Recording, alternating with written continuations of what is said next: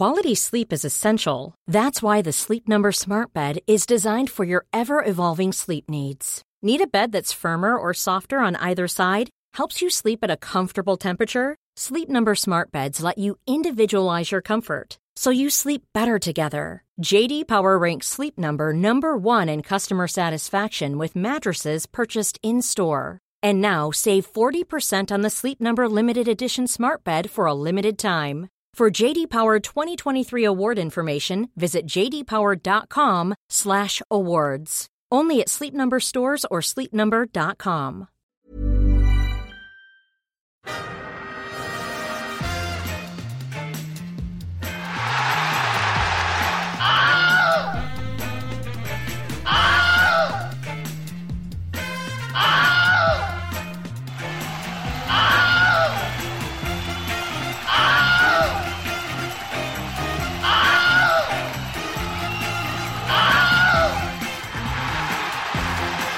This is Arscast Extra. Hello and welcome to another Ar- Fuck. Imagine if the whole podcast is just us going Fuck. Fuck. Fuck. Fuck. Fuck.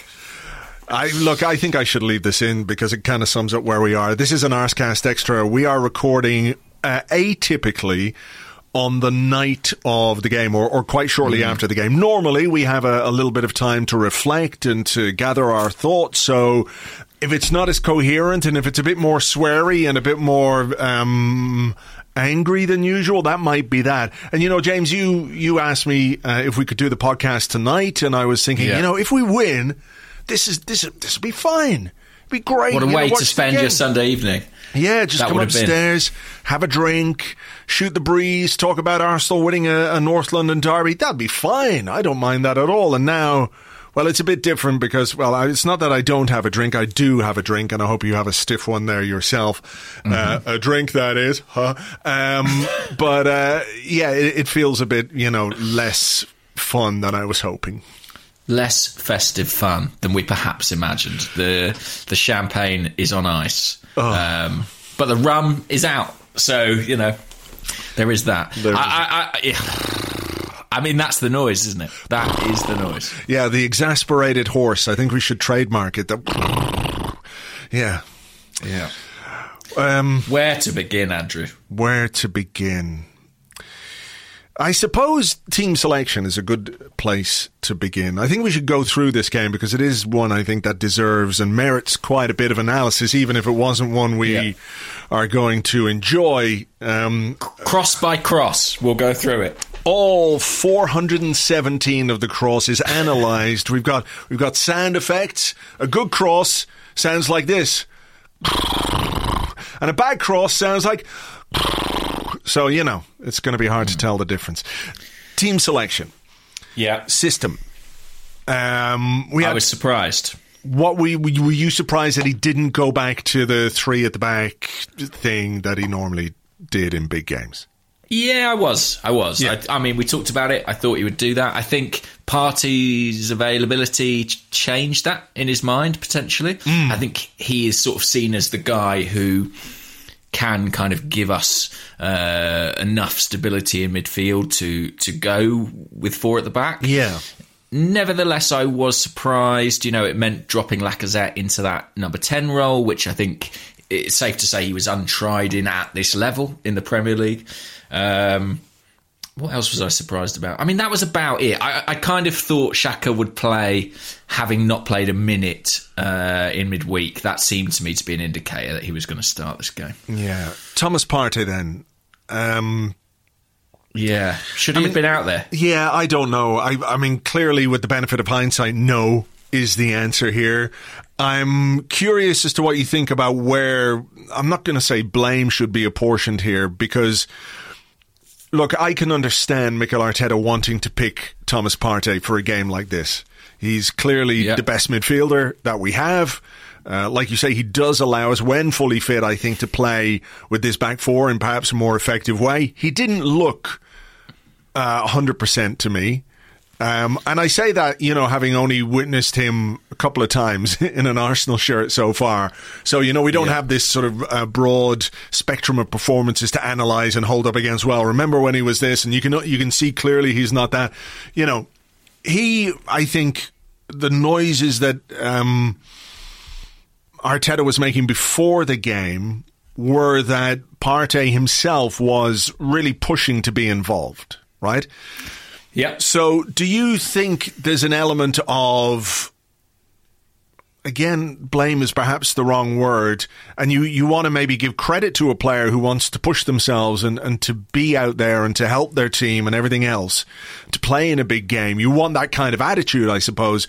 But is there a danger that he sort of said he was fitter than he was in order to play, and the club looked at what, what problem he had and sort of decided, well, if he says he's okay, I know the scans show that he's in bits, mm, mm. he's fucked, yeah. but he's like half the hamstring. Yeah, he's he says he's fine though, so you know, tempting as it is, you know, yeah. let's play him.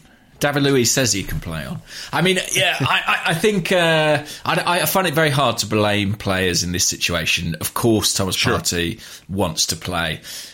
I think what worries me, um, and I, listen, I was happy he was playing. I mm. was really delighted he was in the lineup, especially when Spurs had Ndombele missing as well. I thought that feels like a positive thing for us. Mm. Nevertheless, the fact that we did rush him back feels like quite a desperate move, um, and that worries me. Mm. I mean, I, I understand it on the one hand, given our other midfield options, but I also think it speaks to maybe just a little bit of panic, you know, and a sense of we've got to get this guy out there. It's our it's our one shot, and mm. having that degree of reliance on any player Uh, is a worry, I think. Is, is it any more desperate than, you know, picking Willian week in, week out? You know? yeah. Yeah, it's a different I, I, I, different um, uh, meaning of the word, I suppose. Yeah, I, I suppose what I mean is that, you know, there's this contradiction at play with Arsenal, this sort of tension between the long term and the short term. And this is one where we've really prioritised the short term and mm. probably cost ourselves in the long term. Yeah, well, that was my fear going into this, that if we did rush him back and if he wasn't one hundred percent fit and if he picked up an injury again, you know, we we need him for for other games that we have to play mm. this season. You know, the schedule is very busy. We've got a lot of, like... Uh, Every game is fucking impossible looking at the moment for Arsenal. I know that's maybe not the reality, even if it doesn't quite feel like that. But you look at the games and you think, well, fuck.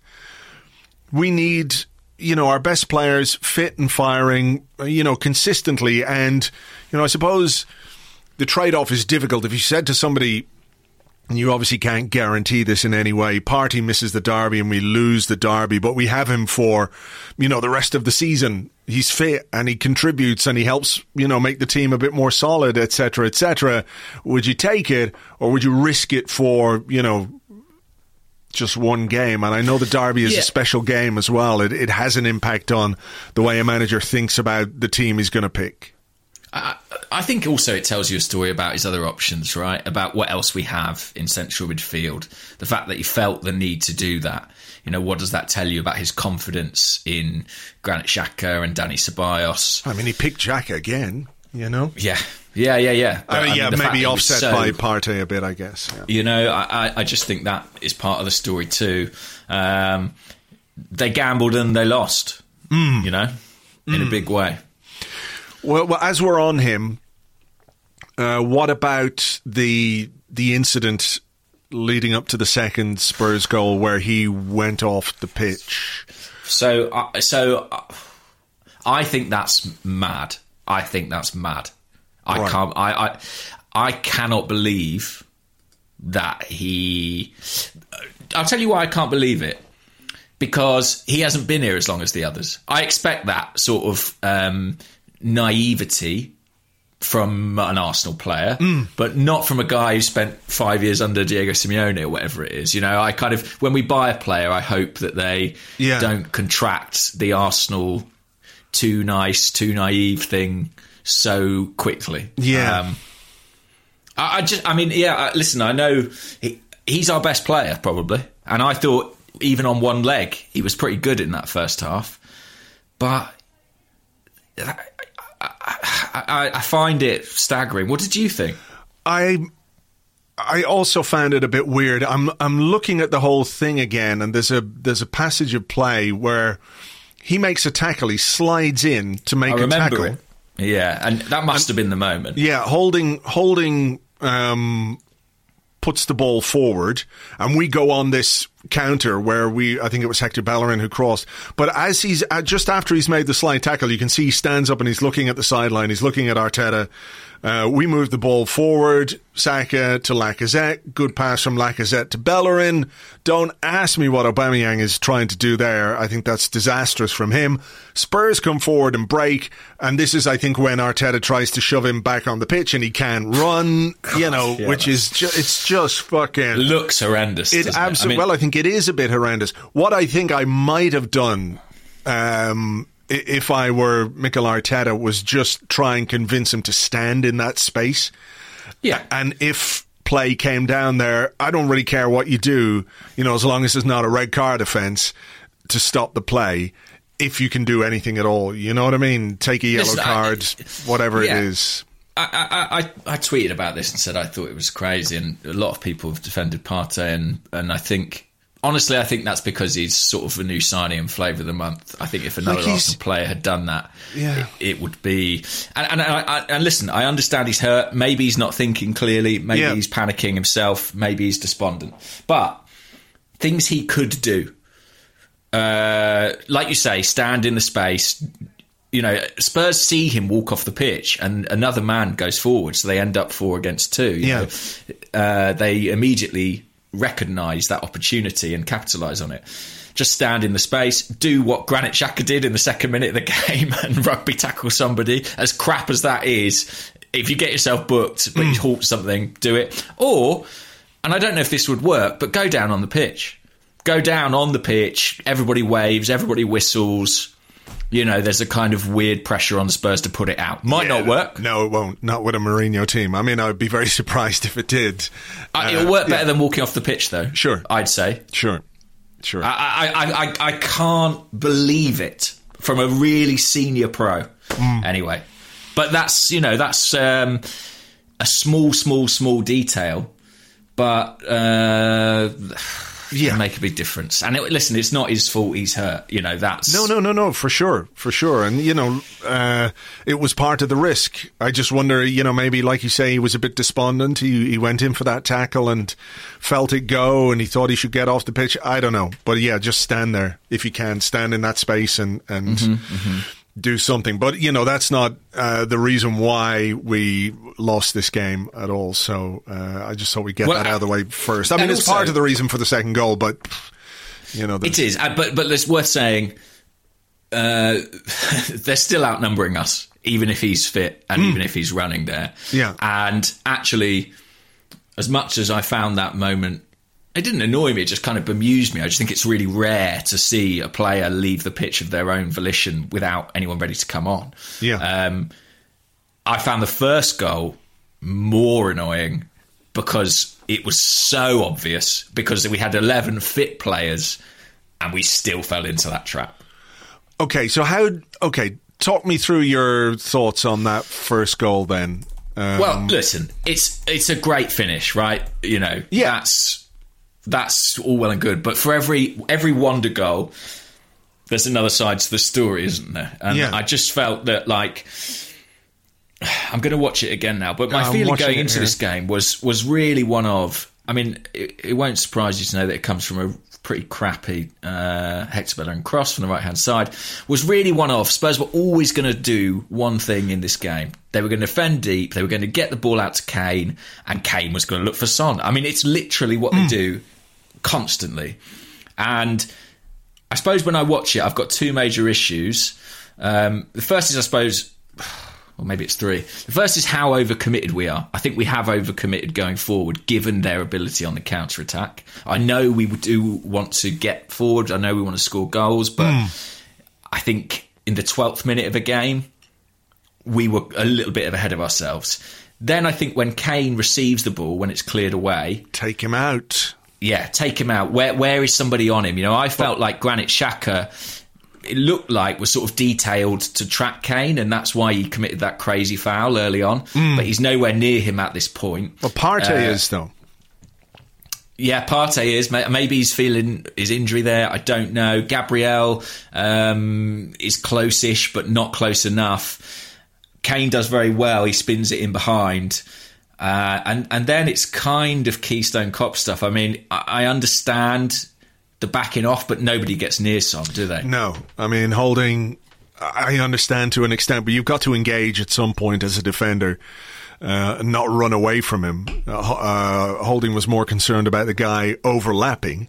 Um, I mean, I, I'll tell you this. Son, the last two games for Spurs, played on the right. Mm. And then this game, he went over to the left. And I think if you look at our back four, Tierney and Gabriel, as opposed to Holding and Bellerin, I yeah. think it's clear which side's stronger. From a defensive point of yeah. view, for sure. For sure.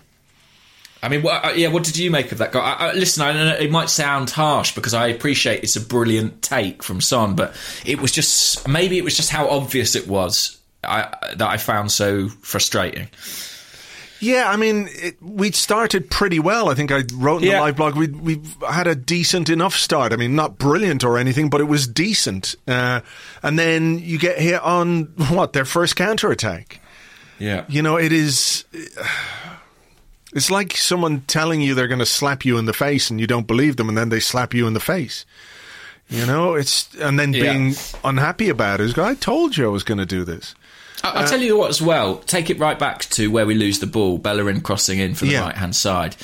The position that he crosses from um, is a really bad position to cross from. There's data that shows that if you cross from, like, outside the penalty box, basically, you know, deep, it is very ineffective statistically. It's a good um, job we learned our lesson and didn't do that for the rest of the game then. Well, exactly. And, like, you know, if you're crossing from areas which are deeper, which are, like, beyond the penalty box line, your success rate is higher. Not high, but higher. So chucking it in from that angle is annoying. Um, and then I think, yeah, just the response to it. I mean... It, I think having nobody close to Kane is really the killer blow, isn't it? Because mm. it enables him to take it in the centre circle, release it, and Son's so dangerous. I mean, Bellerin gets back, but I mean, doesn't yeah, falls over, so. and yeah, yeah, that's um, that's not a good look for him. Um, yeah. I was just so pissed off. I'm still quite pissed off. I don't know if that's clear. um, yeah, well, I mean, it's it's it's like uh, it's like the game that we played back in July or whatever it was. It's really similar in some ways, don't you think? Like, yeah. I thought the game pattern was similar, and depending on how you feel about the manager at any one point, you'll interpret it differently. You might be like, well, you know, at least we tried to be progressive. We had the ball. I wouldn't want to be one of those teams who doesn't have the ball. You know, or yeah. you're going, what's the point in having the ball? We can't do anything. We can't, literally can't do anything about it. I mean, what we should have done is, is you know, hindsight again being a wonderful thing, but play that three at the back, sit I off. Mean, I mean, even yeah. even when they had spells of possession, it wasn't like we were pressing them or, or trying to win no. the ball back really quickly because we were absolutely afraid of getting bypassed and getting counterattacked. The, the Sky analysis was bizarre, I thought. You know, there was a lot of talk on, I don't know if you had the same commentary, but people saying, well, Arsenal be pleased, you know, they've had so much of the ball in the second half. And I was mm. thinking, they've let us have it. Yeah, yeah, yeah. Like, they literally did not want the ball. Mourinho almost never wants the ball. His teams don't want the ball, you know, so it would have been a much more interesting game plan, I think, to let them have it, see what they can do. Um, instead, we just, I mean, we just set up for them to play exactly how they would have wanted to play. Yeah. And two goals on the counter-attack meant yeah, that I'm- they could they could go in and they could sit there in the second half and, and uh, let us have the ball, and... They're playing a team that hasn't scored a Premier League goal uh, from open play in how long? Oh, we scored against Wolves, Four didn't we? Yeah, million. Yeah, no, we years. scored against Wolves, didn't we? Didn't we? yeah, didn't I think we? we did. Who scored? I can't remember. It's all a terrible blur in my mind. This uh, dark greyness. No, I don't think we did. Sc- oh, we did score. Yes, we'd scored one goal. It was Gabriel, wasn't That's it? That's right, from Willian cross. From Willian cross. Yeah. Um, I'm just looking at the second goal. uh, again, just for other things. I mean, again, it's a, funnily enough, it's a Hector Bellerin cross that goes nowhere. Well, do you, do you think, do you think that Aubameyang should do more with that ball? Maybe. I mean, we'll get on to him. Okay. But but okay, I, maybe. I think, ominous. Uh, well, there's a there's a mis there's a misunderstanding, isn't there? I mean, he yeah. But he does appear to sort of run into an area where he's sort of not really available. I think he wants Bellerin to play that pass across the sort of six-yard box. Do you see what I mean? Like in front of him.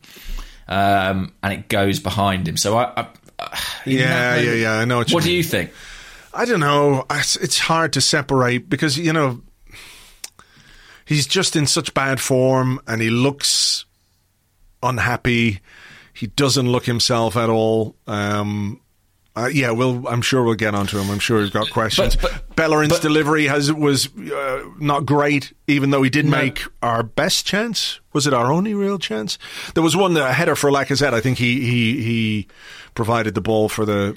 Uh, there was another. St- there was one a, to, a ball across the box that if Lacazette had kept running, he might have had a, a chance with. I remember well. I'm just looking at the second goal again because, you know, we've talked about the Partey thing, and I really don't want it to seem like it's all on him because it, it isn't. When uh, the Bellerin's cross is intercepted, I think it's Sissoko. He breaks away, and if you look. He's got four Arsenal players around him. He's got Lacazette, Saka, Tierney, and Granit Xhaka, who is very, very high, somewhat inexplicably. Mm. And it means that when Sissoko plays the pass out to number eighteen, who I guess is Lo Celso, yeah. he's just absolutely clear. Obviously, Partey's not in the game at that point. And, and you know... They execute it well. They execute it yeah. really well. But. Yeah, you could. I think you could ask why is Xhaka so high up the pitch yeah, when I think so. You know, I mean, if Partey is going to go off, does Xhaka know that? Do you know what I mean? Like yeah, that's yeah. The, there's I don't no know. Way if Xhaka know. I mean, Xhaka can't possibly know, can he? And be no. pushed that high? No, I, I don't, don't know. think so. I don't know. It, I don't. It, it's just uh, tactical. I'm watching here. I'm watching again. Xhaka. Right, yeah, he's following in. He's completely switched. Unaware. Not unaware. He doesn't know anything about Partey, but he worse, he doesn't know anything about the two Tottenham midfielders that are standing behind him. Yeah, as he's charging into the box, maybe looking for the ball to break to him on the edge of the box. You know, um, when we talk yeah, about players exactly. lacking attacking intent and ambition... But that's not the time or the place uh, for him to do that. Can, can I say, that that's mm. one of the things...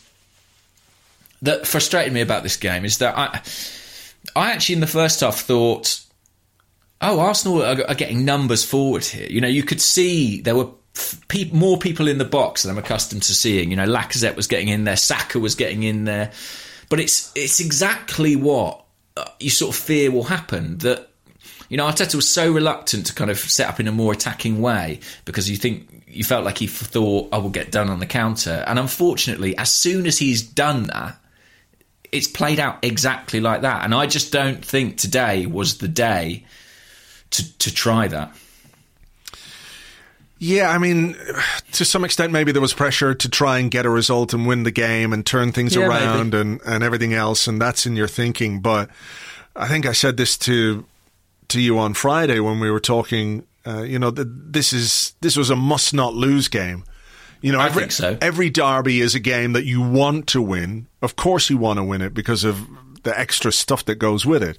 But in the in the context of this one, as important as a win would have been, and as fun as it would have been, and, you know, how we could all be sitting here now taking positives from, right, okay, now our season can start, et cetera, et cetera, losing is a real kick in the balls. You know, if you come away from there with a point, it's not great, but, like, fuck it, it's a point, it's a draw away from home. You've kind of stopped the rot a little bit in terms of the games that you've lost in the Premier League. You know, yeah, losing was stupid. And I think the way we set up today was not smart. It wasn't yeah. smart. You know, it wasn't smart to... to do it knowing that part of the reason perhaps that we played with the, the system that we did was because Partey was available to us. But knowing that there was a risk that he wasn't going to be able to complete ninety minutes, that he might exacerbate his injury, You know, it's just like, are, are you telling me that Partey couldn't have played and made a good contribution when we uh, had played with a back three, for example, something like that? You know, he definitely could have. He could have done, you know, good work in midfield, even as part of that too. So, well, I don't know. I also think we set up and played in a way that did a guy who was potentially an injury risk absolutely no favours.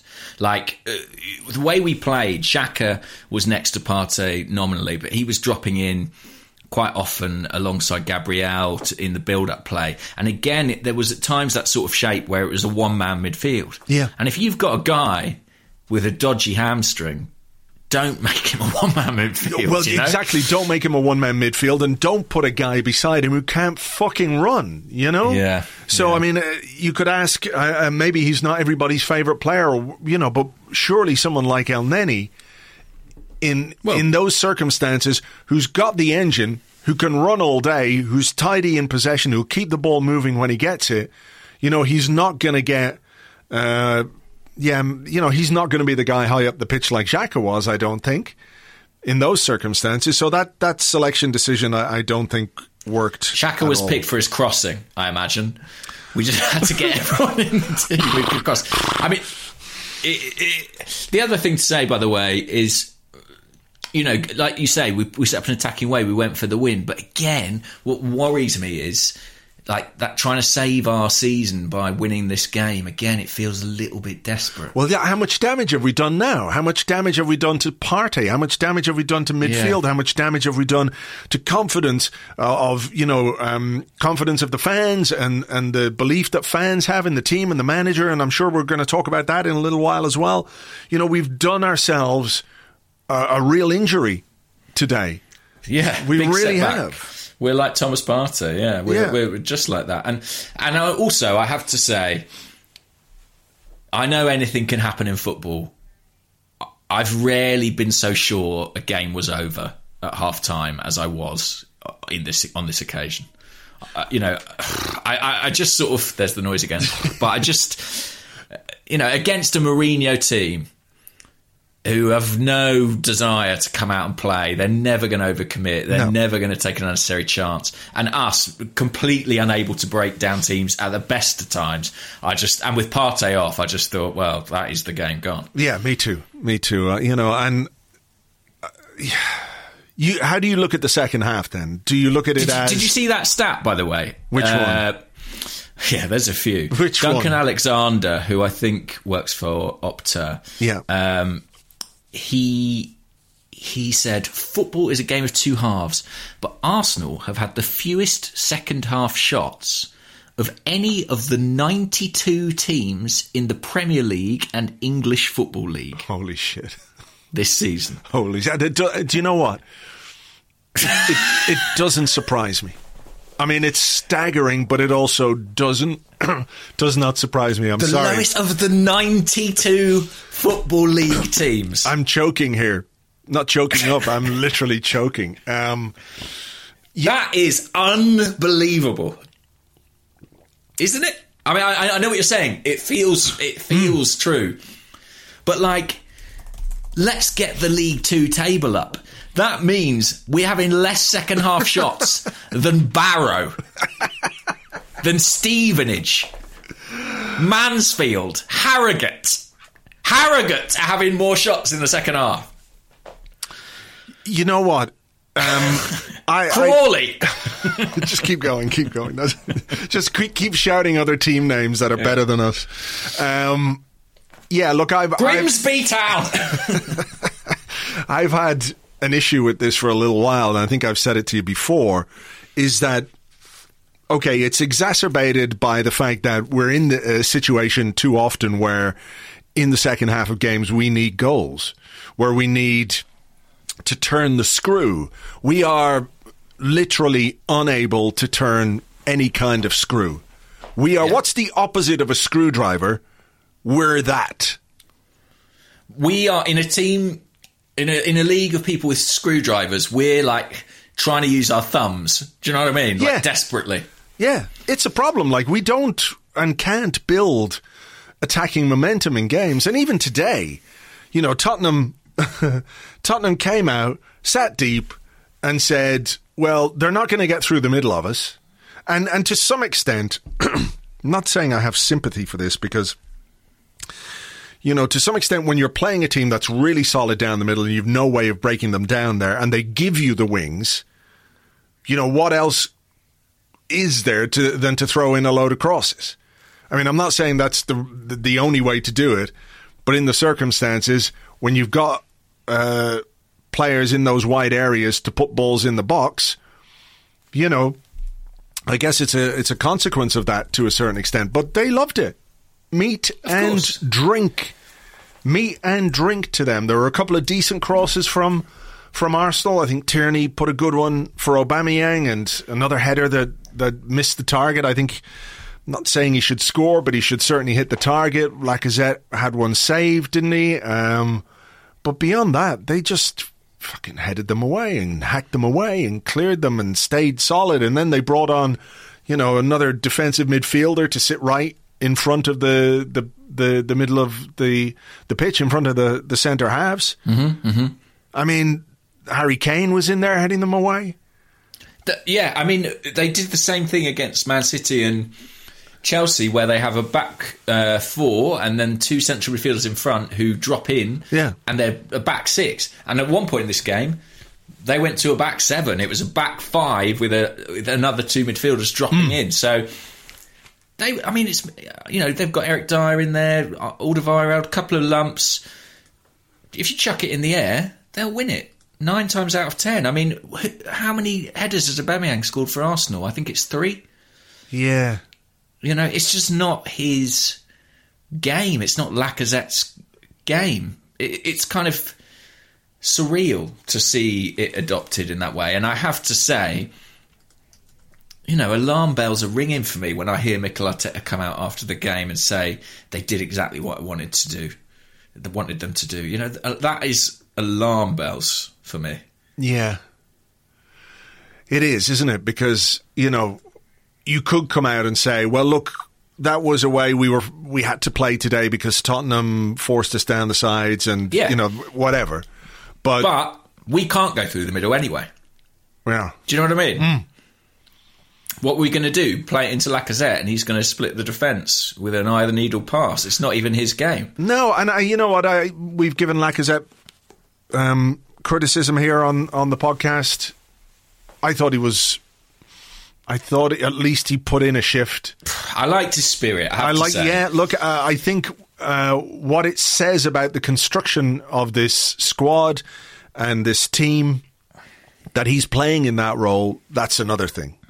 You know? Yeah. Credit to him for trying, and there was a moment late in the second half where he got back and he made a tackle yeah, towards yeah, the edge yeah, of our yeah. box. You know, at least on a day when not much else was worth talking about, at least he sort of put in the effort that you want to see from, from every Arsenal player in a North London derby. Um, I thought he was good in that front. I thought um, Kieran Tierney was as you'd expect him to be. I thought Gabriel tried to take initiative, you yeah. know, push forward. And I thought Ceballos was all right when he came on, but I think it was to do a little bit with game state as well, in that, yeah. you know, you could say in the second half, well, look, Arsenal dominated possession and they'd loads of crosses into the box and they, you know, X amount of, uh, you know, uh, touches in the opposition yeah. box and all of those kind of things. You know, if you want to look at those as positives, I guess you can. But to me, it just speaks more to the way that Tottenham were happy for us to play the game. They let us do that. I'm sure. Yeah. I'm sure. Look at the changes that they made. They never sought to redress the midfield balance. They never sought to bring on Gareth Bale, for example, for an extra counter-attacking threat. Yeah. They just shuffled around the back line, said, you keep chucking and crosses, guys. We've got this all day long. And, yeah, Ceballos, you know, he he was fine, but he had time. He had yeah, space. Exactly. Bukayo Saka, I thought, as usual, was busy, you know, looked a bit dangerous until, as is becoming an increasing thing, he sort of slightly got kicked out of the game. Yeah. Um, and that keeps happening to him because he's a young guy and he's probably our best player. So, yeah. Yeah, it, it was... Uh, it, do you know what? It, the thing is, like, Arsenal weren't... Um, I don't think Arsenal were as bad as they've been in some recent games. I don't think. And I think... there's no massive shame in, well, there is shame always in, in massive shame in no, there is in, no in failing in any way against Spurs, but you know, Man City didn't score against this Spurs team. Chelsea didn't score against this Spurs team. But I, it's, it's I was not just... That, it's not so much that we didn't score. It's that we, we conceded goals in a way yeah. which, if everybody could see that that's how it was going to happen. If it was going to happen, yeah, I, that's how it was going to happen. And They've that's got... what pisses me off and yeah. worries me is that, like, we, you know, that's not what I expect a... well-organised... Yeah. Uh, well-prepared team to do, right? And that's the thing we had. Do you know what I mean? Yeah. Let that's me ask the thing you. We had. Let me ask you about this. Um, Ainsley Maitland-Niles is on the bench. He had a great game, yeah, albeit against Rapid Vienna, et cetera, yeah. et cetera. You know, we know, we know, yeah. we know, we know. But he had a great game in midfield. We're losing two nil away from home. We take off Hector Bellerin and we put Bukayo Saka, who is, you know, maybe our most effective attacking player aside from Lacazette, for all that that entails, at right back. Mm-hmm. Why don't we put Ainsley Maitland-Niles at least on the pitch in that position? You know, or why don't we put Ainsley Maitland-Niles on the pitch instead of Granit Xhaka with twenty minutes to go? You know? Yeah. Why don't we... Shaka's, Shaka's on a booking as well, don't forget. Yeah, I don't know what minute it was that Xhaka got booked, but, it, you know, it was about seventy-five minutes or something like that, uh, if I remember. Um, so why don't we do that? Where was Reece Nelson today? Do we know if Reece Nelson had an injury, or was it a case that he's just not in the squad? He just didn't make the bench. So, so when, knowing as well that you've got, like, a player... whose fitness is, is hugely questionable in Partey. We had Elneny on the pitch, uh, or on the bench. We had Ceballos on the bench. We had Joe Willock on the bench. Do you really need three central midfield players? Mm. You know? Could Ceballos, Nelson... Elneny and Willock and yeah. Maitland-Niles and does Maitland feel like Niles. A lot. Yeah, of course. Maitland-Niles, you know, is versatile, as we talked about, yeah. and he could play everywhere. But, like, one of those... And I'm, you know, you know me, I like Joe Willock, but, you know, in a game like this, when you need to change something from the bench, what have you got? What literally have Arsenal got on the bench to do anything different? We had Danny Ceballos who came on for Partey, and we know what Ceballos is. He's a different kind of midfielder. You know, he can pick a pass when there's one there, when he's got time and space, but, like, mm. he's not a game changer. He doesn't give you anything different. Mm. Well, at least Nelson yeah. is... Uh, You know, let's say, let's say going into this game, you have some slight concerns that the fucking washed-up thirty-two-year-old you brought in from Chelsea, who's played like a bag of shit all season, you might worry that he could play like a bag of shit again. What if you had a player on the bench who, you know, could just maybe come on instead of him and maybe not play like a bag of shit? Yeah. I mean, yeah, I, yeah. I, yeah I'd, I'd love to... think that Reece Nelson's delivery would be better, but I, I'm not. I'm not talking about sure his delivery. Would. I'm really not talking about his delivery. Mm. I'm just talking about the ability to change something, to do something different in the game. You know, Nelson is is quick. He can uh, take players on. He can try at least, uh, you know, and, and add a bit of drive to us in, in the final third. Maybe it would yeah, make yeah. no difference in the grand scheme of things, but at least it would be fucking something. You know, Eddie came on and you've got three strikers on the pitch and still can't create a shot really for any of them. Um, you know, and that's not to disrespect Eddie. As many strikers as we like on. Well, you know, didn't but- Arteta say that in his interview on Sky? He said, you know, we can have fifty-five strikers out there if you don't score goals. But, I mean, it strikes me that we are the only team in the world that could actually play fifty-five strikers and still not score a goal. Well, that's because, you know, you've got to get the ball there. And I, and I just think, um, yeah, I, I agree about the balance of the bench. I mean, listen, we're, we're paying for that Pepe red card to an extent. You mm-hmm. know, that we are a player light for sure. And... I think there was actually a case to, like, if I'd played the three at the back, I might have played Maitland-Niles left wing back, and I, you know, then you would have had... Had Saka on the bench. Possibly, yeah, as, as someone who could change yeah. things. Yeah. Um, because I agree with you, when I looked at that bench, I was like, there's not much here that inspires me that this is going to dramatically shift. I mean, the thing is, you know... We didn't get beat. It's it's a funny one. Like, we didn't get battered, you know. We didn't get beat four or five, um, and we were. You worried weren't... at halftime that we might? To be honest, no, because I remember Mourinho's Chelsea, and I remember that they get two nil up in home games, and then they do fuck all. Like that. That's it. Yeah. That's what they do. He loves that scoreline. two nil two nil Sit in. Job done. Mm. And um, you know. It's, it's what he does, and he's very experienced at it. But I think, yeah, we lost this game on on details, really, and, you know, sort of stupid, dumb decisions. And that's really annoying. Like, it, it you know, it's not like they were miles and miles better than us, but we just allowed them to do what they do. Yeah. And and what, and I tell you where they are better than us is their efficiency in attack. I mean, it's just a complete... At the moment, it's another level to what we're producing, and that's a very painful reality. Yeah, I mean, it was there was a moment in commentary where they said, uh, you know, the difference is Kane and Son, two world-class striker or two world-class players. Yeah, and I'm yeah. thinking, well, you know, we've got Aubameyang... None of them's who's on just the a, money that we've played. Well, about, I, I don't even mean the money. I don't really...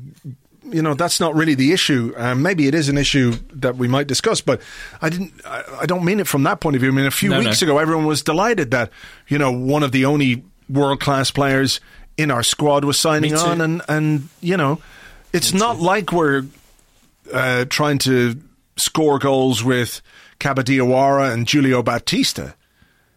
You know? There is mm. talent there. There is...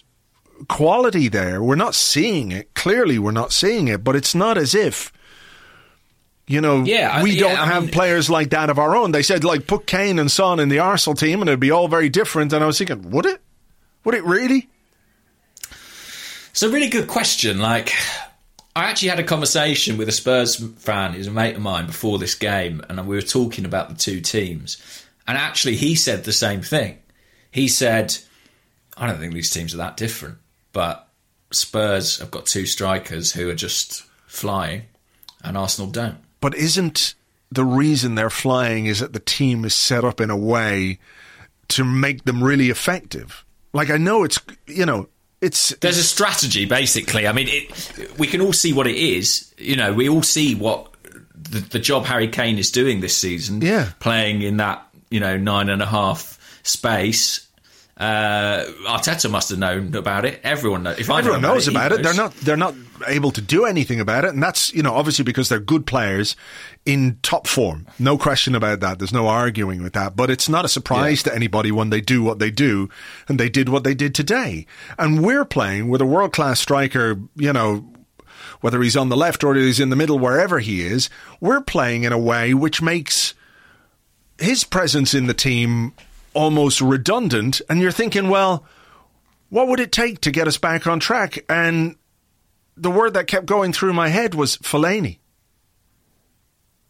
Fucking hell. You know what yeah. I mean? I mean, I don't think I'm wrong. If you well, know, I'm not saying that he don't don't misquote me here and say where that is I'm, he? Can we give I'm, him a call? I'm not advocating for his signing, but I'm saying that if you're a team that plays football the way that we're playing football, he'd be fucking better than the guys we have at what we're, you know, whatever it is. He's in China. He's, he's with Shandong. We need to get Edu now on the phone. It's not going to happen now. You know, he'll have to quarantine and all that. He's only thirty-three, Andrew. A three-year deal surely is in the offing. two hundred fifty thousand pounds a week. He fits in. You know, we lost. We've got David Luiz with the hair, but mm. we lost Guendouzi. We need another one. Another yeah. coiffured midfielder. I mean... That is a frightening thought, but it's not crazy. I mean, if you look at the other teams that are slinging in a lot of crosses in the Premier League, it's people like West Ham. And who've they got? That bloke Souček, who's about seven foot two, who is a real threat. We don't have anyone like that. No, and who are we playing next? Burnley. I don't know. Can we buy Chris Samba and put him up front? We're playing Burnley next. Right, well... Right. Well, you know what they like? You, heading. You know do? Buy Chris like, Wood. They like we heading. Buy Chris Wood before we play them. I'm telling... You know... That is that is the kind of football that we're playing. And last week when Arteta made those comments about, you know, um, he's called them something else tonight. Did he say penalty box entries or something like that? Oh, God. Was that what it was? Like we're Maybe. making extra... And he, he talked about it last week when we made all those crosses against Wolves. And my interpretation of it was that, you know, when he defended it, my interpretation was that if we were to do that again, he would like us to do it better. Not necessarily that he would like us to do that again week after week mm. after week. And then seeing the way we played today, and I know there were reasons for it, and the you know what he said, it's quite worrying. Yeah, it it's really is. Quite worrying that this is seen as some effective method of creating chances for our strikers. And actually, was it, uh, I thought Jeff Shreeves, I'm sure we have it here on, on Arsenal News, I'm sure Jeff Shreeves asked him a really good question. Something along the lines of, you know, are you, are you creating good enough chances? Because he was talking about, like, if we don't score goals, we can put fifty-five strikers on, blah, blah, blah. Yeah. And then yeah. Jeff Shreeves said to him, but are you creating good enough chances? And he said, we created more than Spurs for sure, and they scored two goals and we had zero. The same happened last week against Wolves. I think that's a great question. Mm. The quality of the chances that we create for our forward players, our attacking players... Like, when is the last time you can think of where you saw a guy go through on goal? I mean, was there an Aubameyang one against Wolves that he should have scored? Something mm. like that. But, like, with the ball at his feet, where, like, Aubameyang's missed chances are headers. Yeah. He's not getting I- into positions. And even today, there was a moment where, you know, they were talking about how it was great defending. He was shown onto his left foot or whatever it was. There was one in the first half and there was one in the... There was one in the second half as well where he had a left-footed shot blocked. I think the first half one, he, he backheeled it to Saka. Um, but I'm thinking, like, you know, two months ago, Aubameyang cuts in and his speed of thought and movement lets him get a shot away. But now it's like it's so rare that the ball gets to him in shooting areas. He's like, mm. oh, fuck. Yeah, and look, what what Son's experiencing is a bit of what Aubameyang experienced last season. I think he's overperforming his X G. You know, he, he's flying. Every, everything he does is coming off for him. And Aubameyang looks a bit bereft of confidence, but that's probably going to happen when there's not much coming your way. Mm. And, and, you know, you talk about a player going through on goal. Arsenal just, I've said it so many times, but Arsenal just build up play far, far too slowly. We don't counter-attack effectively. And, and when are you slinging crosses in? You're doing it when... the defence is massed in front of you, which mm. says you've got there too slowly. Or it says you're losing and you're chasing. Yeah. That's when teams start crossing. You know, there's, it's no coincidence that in games where we lose, we're throwing in a load of crosses because teams that are losing get desperate. Yeah. It is a bit desperate, though. You can understand. It is Well, that desperate. word keeps What's... coming up. Yeah, I mean... Yeah. It, and I, I, I, I, you know, listen, I've got a lot of affection for Mikel Arteta. He's an Arsenal... player, uh, Arsenal captain, he's the Arsenal manager now. Uh, and I don't really disguise that. But I think looking at him tonight, I sort of thought, ooh, you look a bit stuck here. Hmm. Uh, he's so commanding, you know, usually in his press conferences, so in control. And I just thought, yeah, I, I, I don't know if he knows, I don't know if he knows the answer right now. Yeah, I mean, it's a big, broad existential question, you know. Yeah. How do we stop being shit? Well, yeah. But Maybe- how do we, how do you score goals is quite a fundamental question when it comes to football, isn't it? Mm. It's sort of like, it's, the, it's sort of the whole thing, in a way. It is. You can't win without scoring a goal. Can we say... that cross after cross after cross after cross to, to strikers who aren't renowned for their aerial prowess is at least one way of not scoring them, so it puts you slightly closer to the solution. Maybe, but this isn't the first thing we've tried. I mean,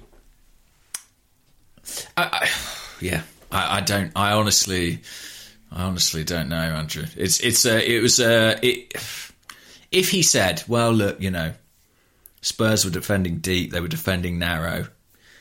We had no alternative. Mm. We tried to pack the box and play the odds. I'd be like, fair enough.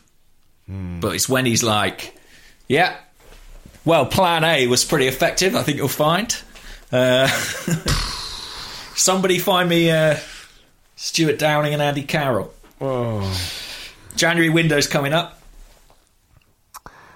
Yeah. The Fellaini thing is frightening. I mean, you know, we spent so long hoping that Arteta was uh, going to emulate Guardiola. We forgot to, you know, mention that he might be emulating Moyes. Mm. And on that cheery note, we will. I think we'll leave it there for part one. We need to take yeah. a break. I need to refill my glass. I need to find some questions to deal with some of the bigger issues that we're going to have to discuss. Uh, so let's do that. We'll take a break. We'll come back with more in part two right after this.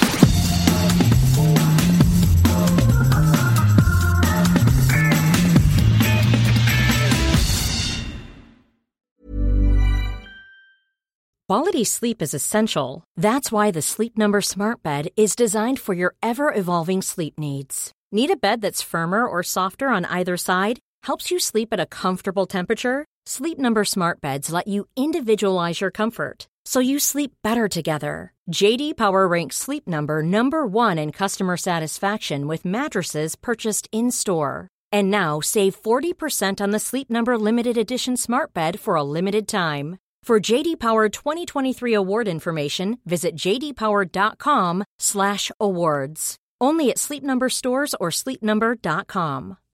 Millions of people have lost weight with personalized plans from Noom, like Evan, who can't stand salads and still lost fifty pounds. Salads generally for most people are the easy button, right? For me, that wasn't an option. I never really was a salad guy. That's just not who I am. But Noom worked for me. Get your personalized plan today at noom dot com. Real Noom user compensated to provide their story.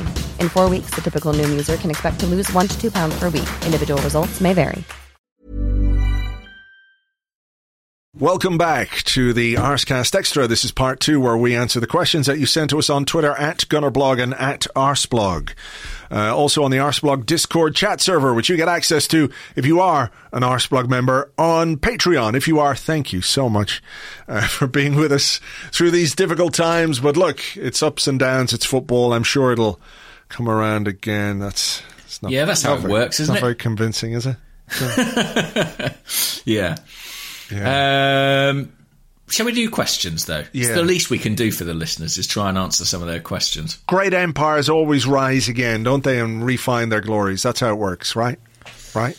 Did you read Roy Smith's piece in the New York Times? Someone sent it to me, uh, and I I really like Rory's writing and everything else, but I couldn't quite yeah, face it actually. Before the derby. Um, it was interesting headline. I mean, I haven't read it, but uh, the headline was "Nothing Lasts Forever," and then the subtitle: "Arsenal's recent history is a case study in slow, steady decline. What's happened to Arsenal isn't really meant to be possible in the superclub era, but they're proof that wealth only entrenches the elite if they make the right decisions." Mm. Yeah. Cheers, Rory. He Thanks called that, that to a T. Sure Imagine did. If we'd won the game. He'd look he foolish he now. Know? He'd yeah. look foolish now, let me tell you. I will read that at some point tomorrow, um, just to sort feeling. Of cheer myself up a little exactly. bit. Exactly. Yeah, yeah, yeah. Here is a question to start us off from the Discord. It comes from Sahil Bansai, who says, "Is it time to drop Aubameyang from the Premier League squad? I hope he scores some goals in the cup competitions, but maybe we need to leave him out of the Premier League games until his form returns." For who would be my question? That was the very phrase that went into my head. Like, we can't score goals with him. Who the fuck is going to score without him? Well, can I just...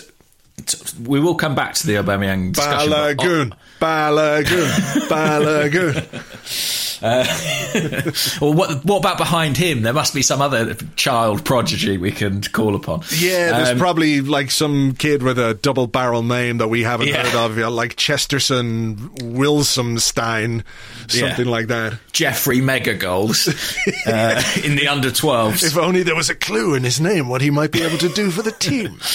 um, Ollie, who's at World of Ollie, said, how many goals are actually in this team? If you go through the squad and put an average or guesstimate on their season contribution per player, I don't really think there are very many. And that is a good point, isn't it? I mean, yes, we're scoring no goals, but I don't know. Apart from Aubameyang. Well, I mean, yeah. Lacazette, you know, fifteen Lacazette. Or something. Yeah. You Lacazette can score goals. We know that. Pepe can score goals.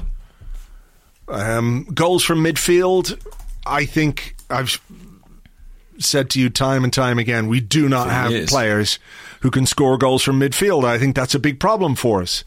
You know, um, not having any central midfielder who can really score goals. That Joe Willock is our best goals rep from central midfield, with the greatest of respect to Joe Willock, is is telling at, at, at like the limitations of the other players that we have in those positions. Xhaka yeah. doesn't score. Elneny doesn't score. Ceballos doesn't really score. He doesn't score, Ceballos. He doesn't even really run beyond the penalty box. No, to be I mean, he's had, what did he score? He scored one goal in a really early game, didn't he, in his first yeah, season? Yeah, in the Europa was... League, where he sort of towed it over the line. And then he scored against, against Sheffield United, United in the Cup. Yeah, and that's it. I think that might be it. That's it. Um, so anyway, you know, clearly goals are an issue, and particularly goals from midfield are a massive, massive issue. Coming back to Aubameyang, I, I don't think you can drop him, because we haven't got enough to be dropping him. No, what we um, have to do is get him scoring again, not, you know, if we had fucking Sergio Aguero sitting on the bench, you'd say, well, okay, Aubameyang, you know, you're not doing it, so we're going to give some other hot shit striker a, mm. you know, a game, but we don't have it. You can't drop Aubameyang for Nketiah, I'm sorry. No, no, you can't, and uh, and I think, I mean, maybe maybe his maybe his role, maybe his position is up for debate again. You know, maybe you say, do we go back to what we were doing before? Not that it was working in the early part of the season, I accept, but there is at least precedent for it. Mm. Um, you know, he just looked miserable, I thought, today. Uh, yeah. I, and I, it's really difficult because he is getting no service, right? So very, very limited service. Yes. But there have been occasions in the past couple of years where things have come to him and I've thought, well, you're you're not where you were last season. You know, like you mentioned that moment in the first half where he sort of half seemed to be, second half I think it was, sorry, yeah. where he sort of half seemed to be through on goal but sort of couldn't, didn't quite open up for him in the way you expect, or even when that Tierney cross, I think it was, mm. found his head. And I just thought, you're just not where you were. And with strikers, it is so complex, like, you know, form and confidence and millimetres make such a big difference. Milliseconds make a big difference. But he's he's not at that level, I think, even though the team is a big part of it. You know, I, they have their guilt in this, but I don't think, I mean, basically he dug us out of holes at points over the last two years. Yeah. He, and he's lost his shovel. I think, don't you? Yeah. He, yeah, he's I think his he's mojo. Yeah, I think he's going through a period of, of really bad form, which is coinciding with a team that's going through a period of really bad form. And, yeah. you know, it's and impossible. And to be scoring goals, yeah. he'd probably have to be in exceptional form right now. He'd have to be scoring chances you wouldn't expect him to score, or with a surprising degree of efficiency. I mean, the, the trouble is, he'd that need- is what he was doing last yeah. season. He'd need to be fucking Superman to be scoring goals at the moment. Um, yeah, look, the, the other sort of aspect of this is that the coincidence, if you want to call it that, that it's come pretty much straight after he signed that big new contract, that adds another dimension to maybe the pressure that he's feeling as well. Maybe there's an element of that. Yeah. You know, um, yeah, he doesn't look like a happy guy at the moment, and he shouldn't be happy, and nobody at Arsenal Football Club right now should be happy with what's going on and what's happening and, and everything else. Um, you know, a few goals and a few results changes the mood in a big, big way, of course, but it's just difficult to see how we're going to, to do that. Um, no, and he is the captain and he is the leader and, you know, in some ways of this squad, and he is the, you know, the top player. Yeah. And and this is a point where we need those guys to be stepping up. I mean, just on the contract thing, mm. I think sometimes people, if the contract gets raised, it doesn't necessarily mean, oh, well, he's just some greedy bloke and once he got his money, he just stopped giving a shit. Like, he just threw in the towel and thought, I'll pick up my paycheck now. Yeah. That, that's not, I think, what anyone is ever suggesting.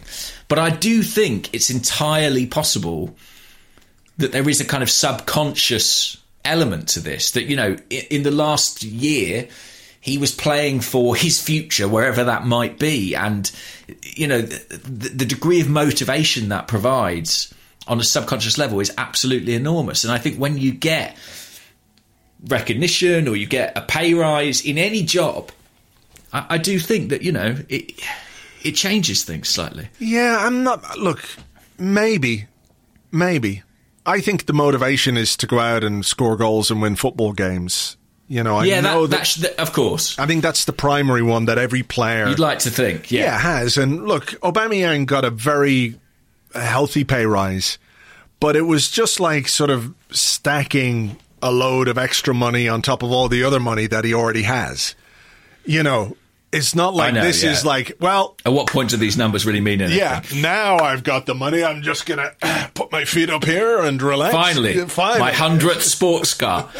But, yeah, you no, know? no, I, I, I, but what I'm saying is like, I don't think it's conscious is what I'm saying. No, do you know no, what I mean? No, I like, agree, yeah, I agree with I, that. I, I, I think it's possible there's this, an unconscious element. And the other thing is, uh, on the other side of the coin, if you asked him now... Would you rather be on what you were on last season, but at a club who's top of the league?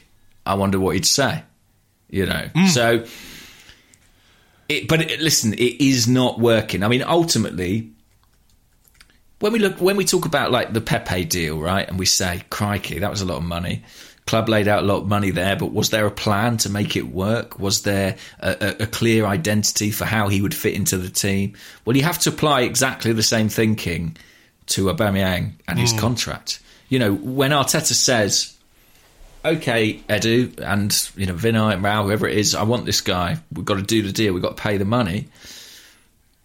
There's got to be, you know, there's got to be a plan for that. Mm. And what was that plan? Was it putting him on the left? Was it putting him up top? Was it sort of fudging it and trying to figure it out on, on the fly? That, you know, I, I really believed, well, there must be a clear idea of how we're going to use him and what we're going to do with him. Yeah, I think that had to be a big part of why he stayed because, you know, uh, look, the money is a is a factor, of course it is, but I don't think it was the primary factor at thirty-one years of age, you know, for a player um, who, who wants to win things. Mm-hmm. Um, so there must have been some discussion about what way the team was going to play, how we were going to set up. You know, what was the attacking formation going to be? Where does he fit into this? Who's yeah. going to be supplying him? All of those things. So whatever that plan was, it it's, it's not working. And they've got to get that working because yeah. that is, you know, that's a contract so big. Mm. That it's as big a weight around this club as anything else, you mm. know, and a huge decision and a huge financial commitment. Yeah. Um. So that's got to... By the way, yeah, just on Willian, you know your favourite player. Speaking of big financial commitments and financial millstones round the neck, the true test of Edu and Kia Joorabchian's relationship will be if Edu, if, if Kia consents to move Willian on somewhere very, very quickly. Do you know what I mean? Like, if they're such good pals... Kia's got to do us a solid and get this guy out to Saudi Arabia or something. If, if they're such good pals, there's no way he's going anywhere. Look, I had a question. I think we had a question about Willian. Yeah. Let me see if I can find it here. Uh, it comes from Corner Kick Aficionado. Well, he's a well, well-named guy because we had plenty of those today. Uh, he said, has Willian overtaken Yaya Sanogo as the worst player to wear an Arsenal kit this side of two thousand? Slightly tongue-in-cheek, I, I get it, but I, I, in my player ratings today, said that he was soaring up the charts in the top of the pops of the worst Arsenal signings of all time. And I know some people might think that's a bit of a joke, but I'm not joking. So far, based on age, based on contract length, based on what he's uh, being pa- uh, paid, what um, he has produced in the past in terms of, you know, his performances for Chelsea and everything else, he has been an absolute disaster. Yeah, well, I would say exactly the same thing about Willian as I just did about Aubameyang. You know, when you pay that sort of money for a player at that age, you better have a bloody good idea of what you're going to do with them and what they're going to offer you. And and I don't actually hate Willian. Like, I, when he was at Chelsea, it's not like he was John Terry or something. Do you know what I mean? Like, I, I, I didn't arrive with like some big stigma about Willian. Uh, you know, it's even Sylvester, I sort of... He annoyed me, and he when he was at United, Willian I sort of had no real feeling about. Um, but maybe I'm realising why. Do you know what I mean? Like maybe he never annoyed me because yeah, he's he was just never that good. The fucking magnolia of footballers. Yeah, and actually, like, I didn't think he was. The thing is, I don't think he's diabolical. I just think he's shit. Just think he's like meh. Like he's just like. Yeah. You know what I mean? Yeah. And and, and uh, I mean today, you know, maybe if Pepe is, is available, maybe he doesn't play. I don't know. I mean, he probably does. But yeah, I I, I um, that's another one that just absolutely isn't working mm. uh, and feels right now. I agree with you, like a terrible. Yeah, I mean that that's one of those decision. that that if you're going to do what we did, which is give a thirty-two-year-old player who's come from. Uh, you know, uh, from a club we hate, you know, um, mm. and that's he is going to get judged harsher because of that. Of course, that's, but that's, that's the reality. That's that is the reality. the reality. So when you when you do that deal for that player and you give him that length of contract and you give him the Bosman signing on fee, which bumps his, you know, you know, this talk about how his his wages aren't that big. It's like, give me a fucking break. thirty-two-year-olds don't David Luiz is. Yeah. He just goes yeah, out to Rwanda on a commercial endeavour. But, I mean... Uh, yeah, yeah you, there know. is... You, you, you know, you, you are going to get judged more harshly on that deal than if you spent money on, you know, an up-and-coming kid who didn't quite make it. At least people could see the logic of that and say, well, they saw some potential there and, you know, they had a bit of a gamble. It didn't quite work out. That's the way it goes in football. But when you're coming in as this established player... You know, with everything else, with everything else that's going on, if you don't produce, you're in the fucking spotlight. And he's in the spotlight, and it is not kind to him. And he should not start our next game, Willian. I'll be really fucking unhappy if he starts our next game. Oh, no. I got a feeling you're going to be really unhappy. So do I.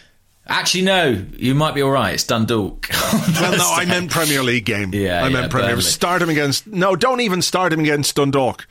Play all the kids against Dundalk, and then whichever kids are good, play them against fucking Burnley. Do something. I think... I think um, I've I've played this scenario out on here before, but I, I, this is where Edu really comes under the spotlight for me. If Arteta tells you he wants Willian, you want your technical director to be the guy who says...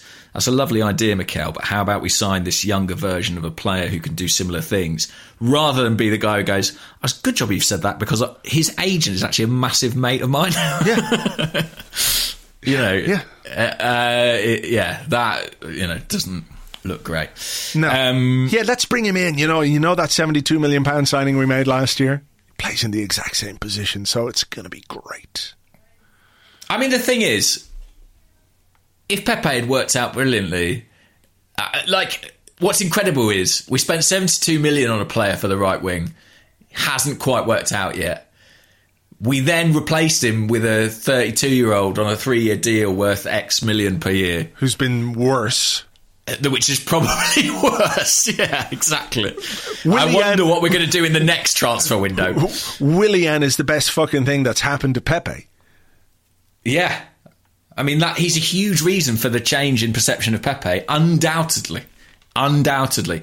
In a funny way, he might save his standing among Arsenal fans. And, and yeah, well, Pepe gets better as well with every Premier League game he doesn't play, yeah. and every game Willian does play.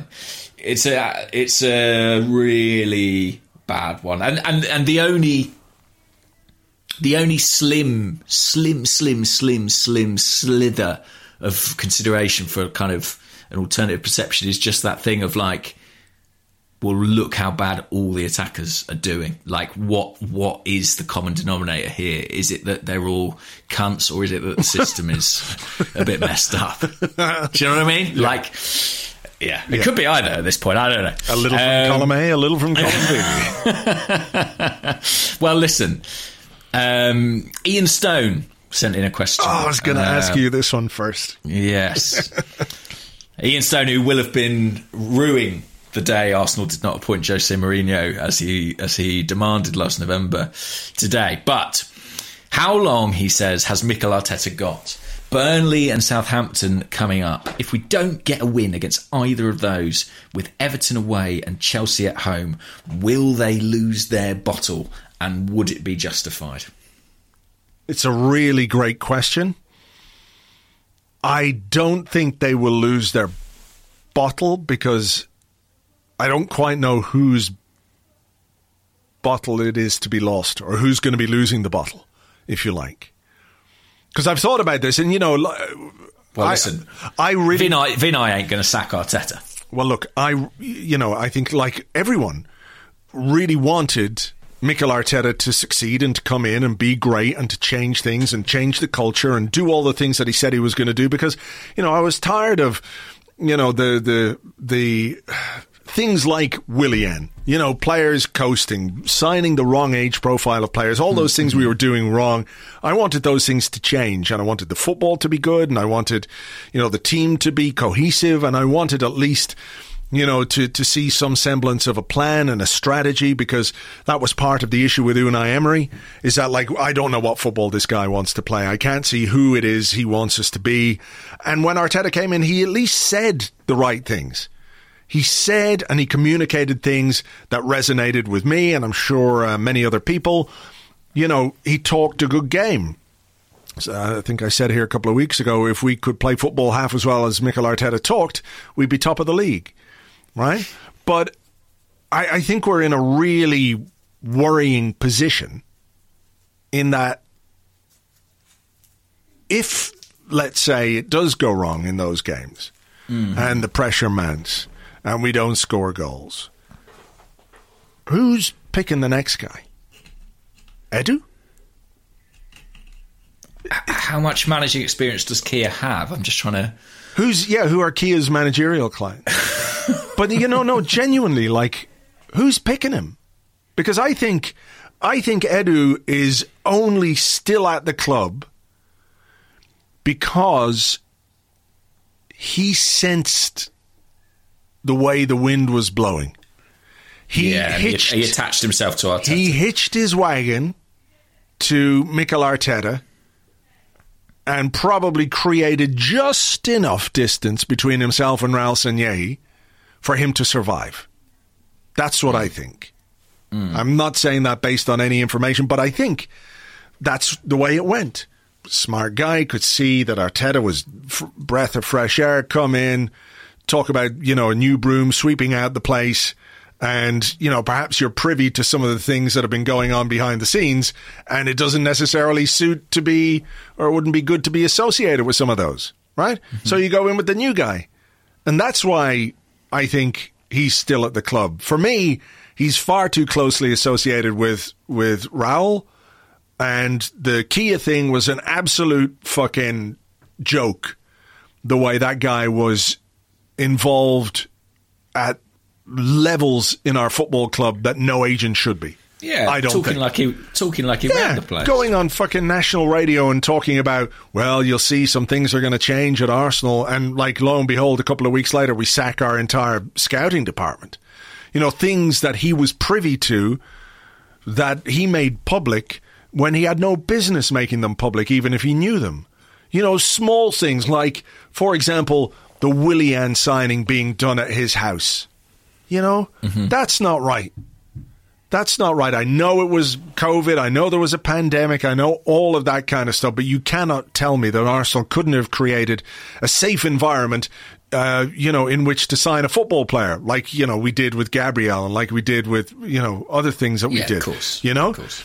So if you're telling me that Arsenal are going to uh, bring in a new manager who will make everything better, great, do it. Same with every fucking player that's on the pitch. If you can find me a better player who will make us better, do it.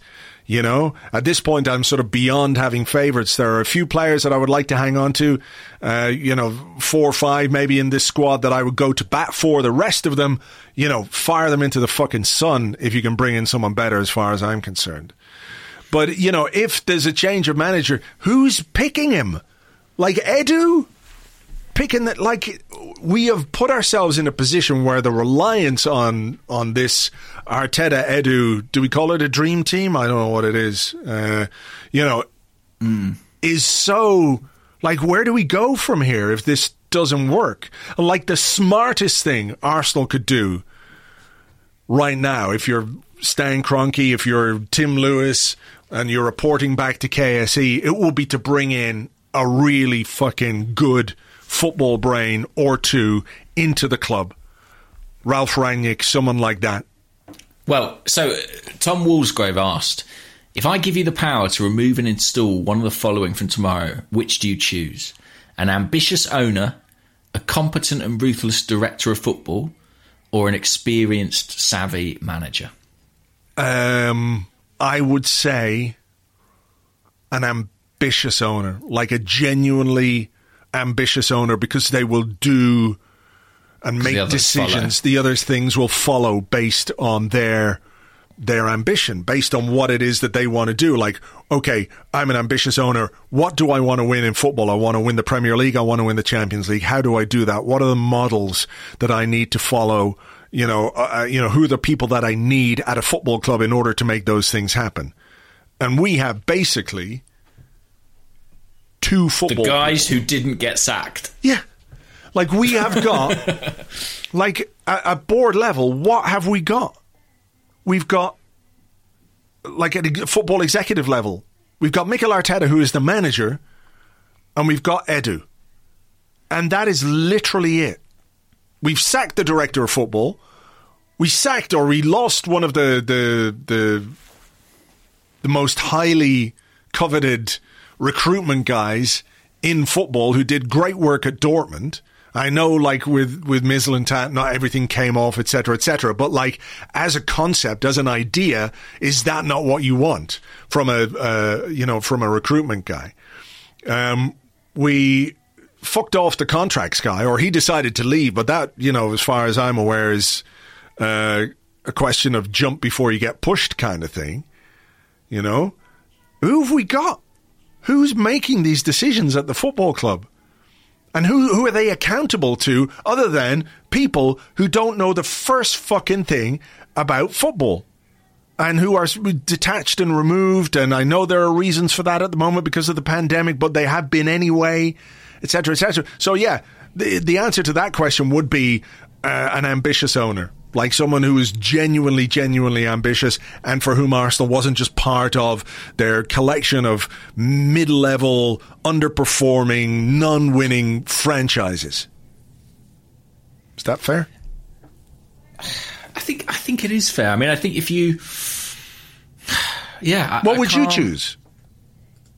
Well, I, I think I would choose the owner, mm. but I think that it's probably not plausible right now. Um, and if you were asking me between a manager and a technical director, I'd probably go with technical director. I know that some people think that's crazy in the circumstances, but I, I think I would go with yeah. Right now, you know, if, if um, you know, obviously the owner th- ownership thing isn't going to happen. But I would certainly like to see somebody with real uh, experience come in at a football level to, uh, you know, to, to basically oversee. Um, and that's difficult now because they've made Arteta the manager. Um But like, if you they have can that, walk that back pretty easily, I yeah, think. But if you have the right technical director, then the manager, the football manager, rename him whatever you want to call him, the head coach or everything else. If your technical director, who's who's basically going to shape the way your club operates and the way it operates in the transfer market, the, the football that it plays, all of those things. Like at the moment, we just do not have any kind of identity whatsoever. And our technical director, I think, is quite lucky to be in the job that he's in. And I know it's only been a couple of months since um, since Raul got sacked, and you know we haven't really given them time, so maybe I'm being super harsh here on Edu. Maybe in January we'll see a bit more, maybe next summer we'll see a bit more, yeah. But I think that's that's a very optimistic outlook right now.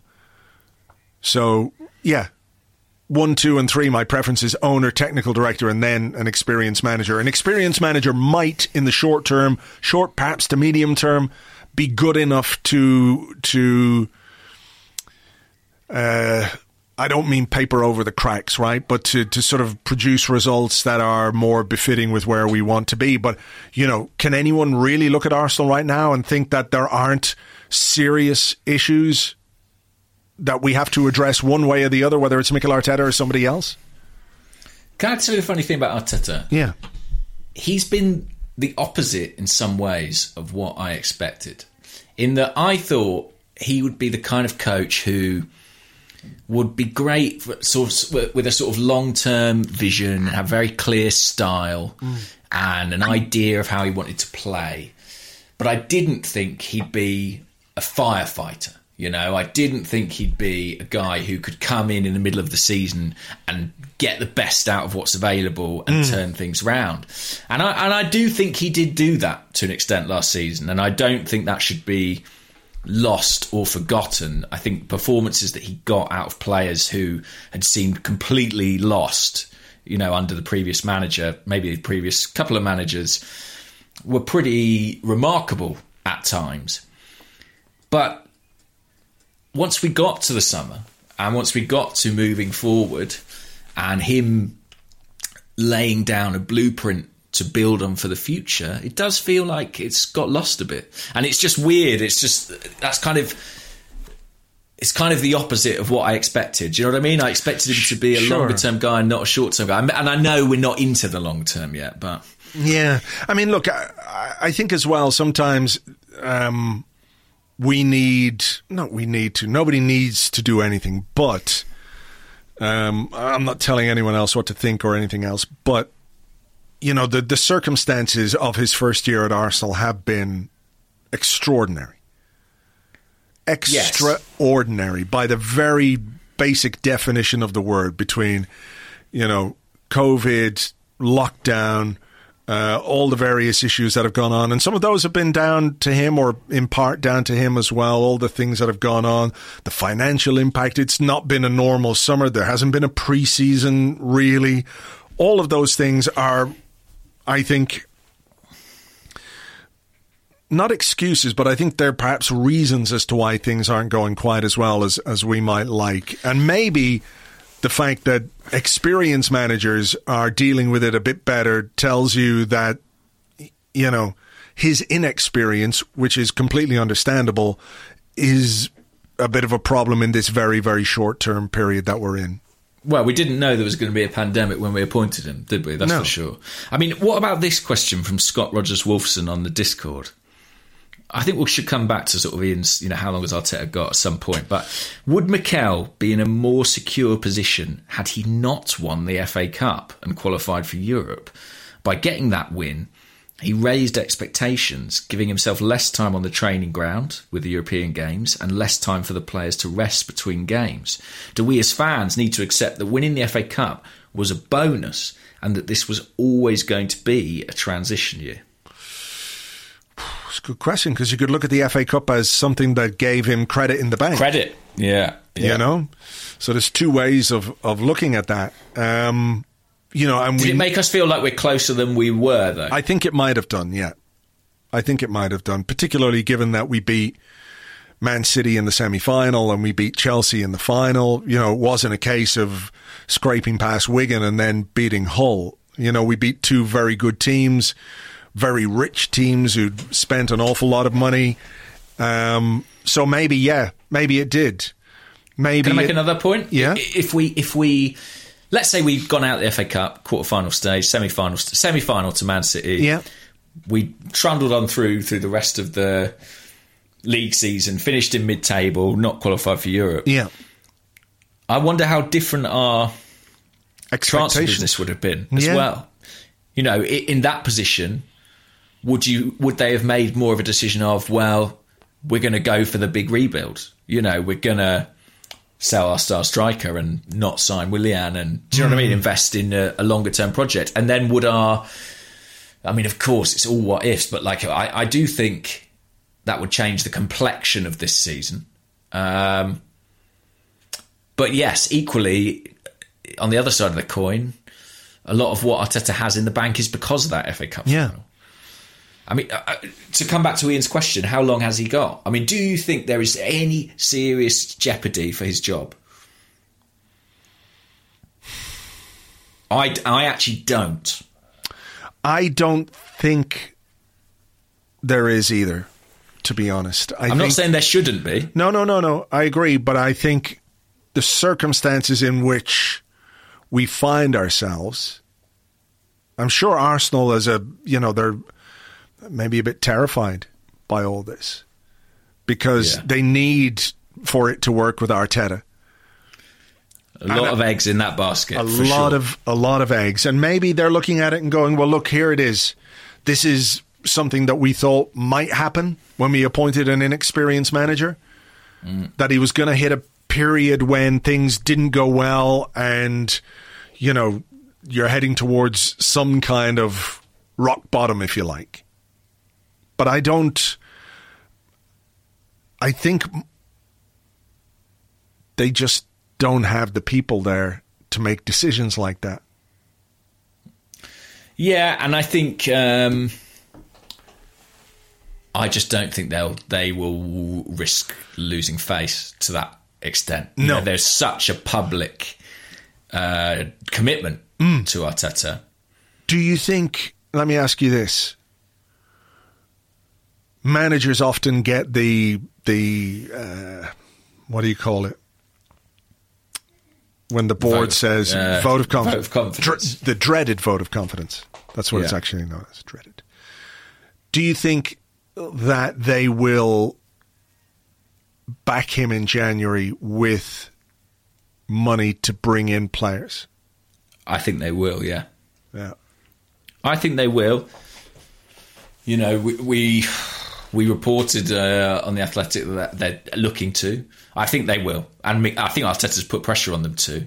I mean, he made some big comments this week, didn't he, about, you know, five or six players away. Yeah, midfielders. Big teams need midfielders who can score goals. That was one of the things that he said Very as well. Very pointed. I mean, I, I think, well, at this rate, they're going to have to, um, yeah. to salvage something from this season. And, and I think they have to as well, just because however long-term this plan is, it can't just be left to be, you know, years and years. We we need to do everything we can to accelerate it and to to sort of keep their, you know, the, clearly owner's intention is we've gone with Arteta, we're backing him, we're investing in him. Mm. If they want to keep that going, they've got to improve this team. You know, I, I almost think they have to do it to spare their blushes. Yeah. Uh, and that's why I think they will. And it... it It will help to a degree. It will help to a degree, but... Yeah, I mean, the thing is, problems. like, Arteta's got to keep the players on board during this period. He has to keep the players on board. Mm. And I think when... You know, they're human too, and I'm not excusing them in any way, I should point out, but, you know, they they have to be aware of how bad our football is right now. Yeah. I mean, uh, yes. But saying that, Graham Souness, right? I don't know if you were watching Sky. I watched but, a bit of it and then I sort of muted it and turned it back on a little bit. And, right. So you know. after the game, he kind of he really sort of tore into Spurs. And bizarrely, he seemed to reveal that he was a Spurs fan, which blew yeah, my he, mind. J- he joined Spurs as um, from Scotland, didn't he? Oh, right. Okay. Yeah. Well, he was like, yeah, my first love, Spurs, he referred to them as. Yeah. And, but he was saying, you know, as a player in this Mourinho team, you know, you wouldn't enjoy it. You wouldn't... Um, you know, it's hard to motivate yourself to play like that.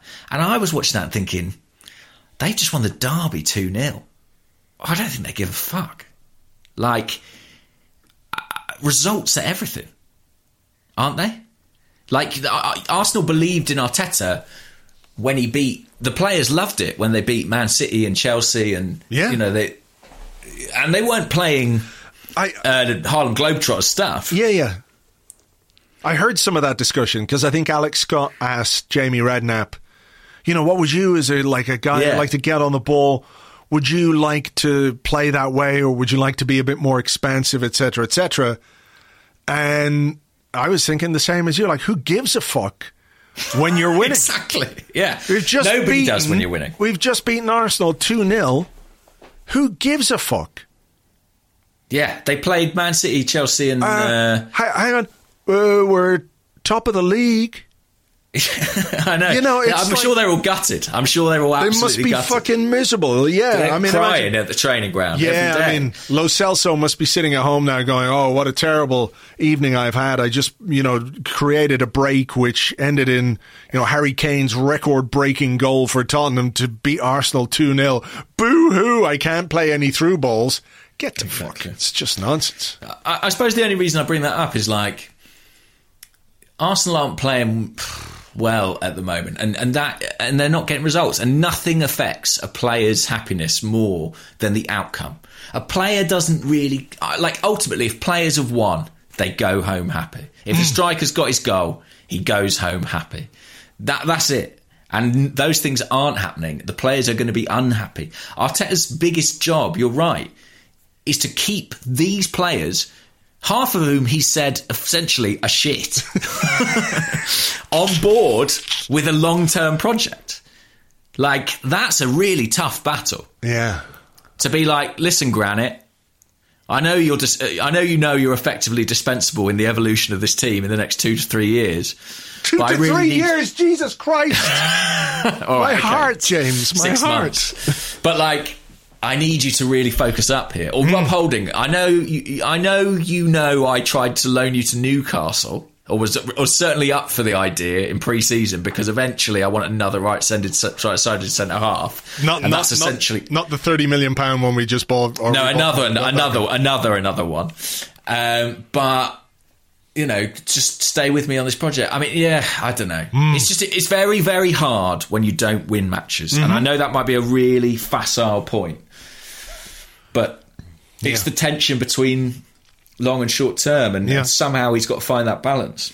Well, the best of luck to him, mm. because, yeah, he's not doing it at the moment. Uh, here's a couple of questions. Um, Mangeman and the E on the Discord says, yeah.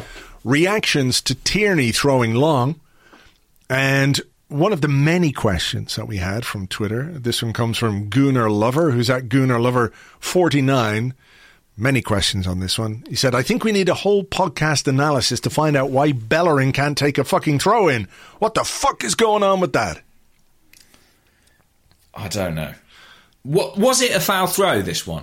I can't remember. I didn't I didn't see it. I watched well, it. I didn't think it was that bad. I, I, I think basically what's happened is... They've noticed.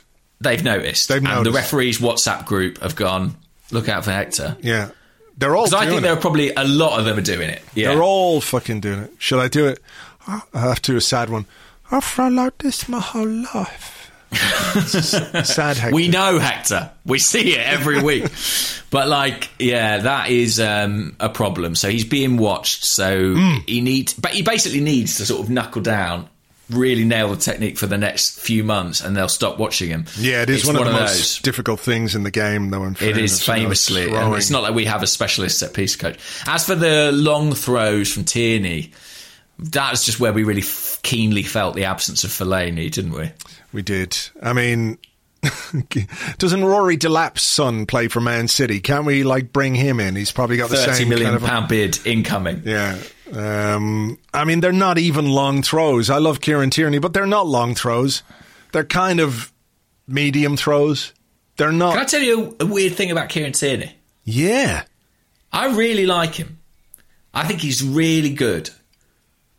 Sometimes I think he's in the wrong team. Do you know what I mean? Like, I don't know. Just like he, he, he's play, his style of play. Like, he's got some fantastic qualities. I love him. Don't get me wrong. He's one of my favourite players in the team. But what, the way he bombs on and the types of crosses he swings in, I just sort of think, I'm not sure anyone else on this team is really suited to this apart from you. Maybe. I tell you who is suited to Kieran Tierney. Who? Martinelli. Yeah, maybe. Yeah. Yeah. Telling you, that's a partnership. I hope so. I really hope so. I mean, I, I, it might sound a very odd point. I just think, like, stylistically, I he's think quite about where old, he's coming from. He's quite he's an a, yeah, old-fashioned exactly. player, yeah. He's an old-fashioned he, fucking socks-around-the-ankles kind of player. He's like a nineties, yeah, fullback. And he's brilliant. He's yeah, brilliant. eighteen, like, eighteen nineties. Yeah, he's great. He's great. I just sort of... um Yeah, I just have that slight concern of, like, it, stylistically, it, it doesn't seem... Mm. Well, it doesn't feel very Arsenal at times. But then I'm like, well, what is that? So, yeah, who knows? Who nobody fucking, fucking knows. knows at this point. Um, question from Denarona says, why do you think we've moved away from three five two when we cannot beat less teams with four at the back? Seems totally nonsensical given our form and the success we had before. I mean, I think we know why we did it. It was to try and score goals. Mm. We've realised that's actually impossible. It's much more you, difficult doing it the way that we're doing it. Would you go back to it? Or would you be like, fuck it, we'll just play with four now. Just be crap. I think... Um, well, given that Partey's going to be out for fuck knows how long at this point, I think I would go back to it. Yeah. Um, you know, and, and there's this idea, and we've said this many times before, this idea that three at the back is somehow mega defensive. But, you know, three four three can be a really attacking formation, a really attacking way of playing if you can make it work. Um, what I would very seriously consider, and I know I said this about Willian earlier on, and, you know, you were saying I was going to be sad uh, to see Willian in the team, and I will be yeah. very sad to see him in the team. I'd like to see some recognition in our team selection that some of the players who Arteta has put his faith in have not repaid that. Mm. And for some younger players maybe to be given a go. You know? Maybe that's part of what some of these guys need. Well, it's easy to forget when you watch this Premier League team, but we've got quite a good Europa League team. And I know they're not yeah. playing anyone great, but we could do worse, couldn't we, than just... replicate, attempt at least to replicate some of that. Well, I mean, look, you can bring Pepe back for the next game, and you you know you can have Nelson on the bench, and you can actually use Maitland-Niles if you want to. You know, things like that. You can. Pepe's got another game, hasn't he? Does he have one more? He's missed. He got sent uh, off against Leeds, uh, okay. Wolves, Spurs. Yeah, he's got one more, I'm afraid. Okay. But Nelson, Smith Rowe, Smith Rowe, Willock. Yeah, yeah, yeah. You want a midfielder who can score a goal? And what's with Rowe? Yeah. You know, just something. I mean, maybe, Andrew, yeah. Yeah, but I mean, maybe. Look, you know what the worst thing about this is? The worst thing about the position that we're in right now. You know that fucking Einstein meme that goes around? Mm. Uh, the insanity is the whatever it is. It's doing insanity the same thing is over posting and over. This meme again yeah. and again and, and expecting anyone to give a shit. Yeah, but that yeah. one. That it used to be... every time we didn't play well or we lost a game when the Wenger era was coming to an end, somebody, millions of people, in fact, would always po- post that fucking Einstein meme. Insanity is doing the same thing over and over and hoping to get the same result. Fuck off. We're, I'm seeing that now, and I don't like it. So let's stop doing the same things over and over and maybe do something very slightly differently and acknowledge that the guys, you know, they haven't done... Um, what you want them to. And that could no. be in part down to Arteta. It is, of course, in part down to Arteta and the way he set up his team and everything else. you know, we have the we have a question here from the Discord uh, from Eichhorst, who says, why are virtually all of our players underachieving, uh, underachieving? Every other team in the Premier League seems to do much more with less. I don't believe our players are so totally devoid of talent, so why are we getting so little out of them? So there is something to be said for, like, all of them being crap at the one time. You know, they've all fallen off a cliff. Nevertheless, when you're an experienced player, you you you have a bit more responsibility to, to perform. And, uh, you know, just something maybe to shake up the comfort zone a little bit would be good.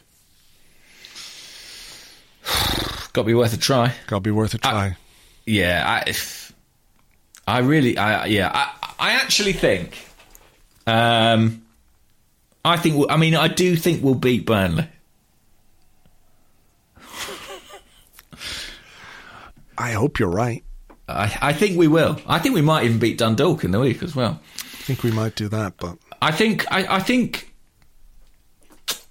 I think we'll get a couple of results. What's the league table look like? Dare we look I at that? I don't want to look. I think we're in fifteenth. Yeah, it's not the best I've ever seen. No.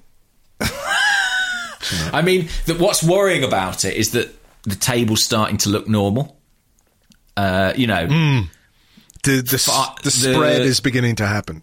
The top six are the big five and Leicester.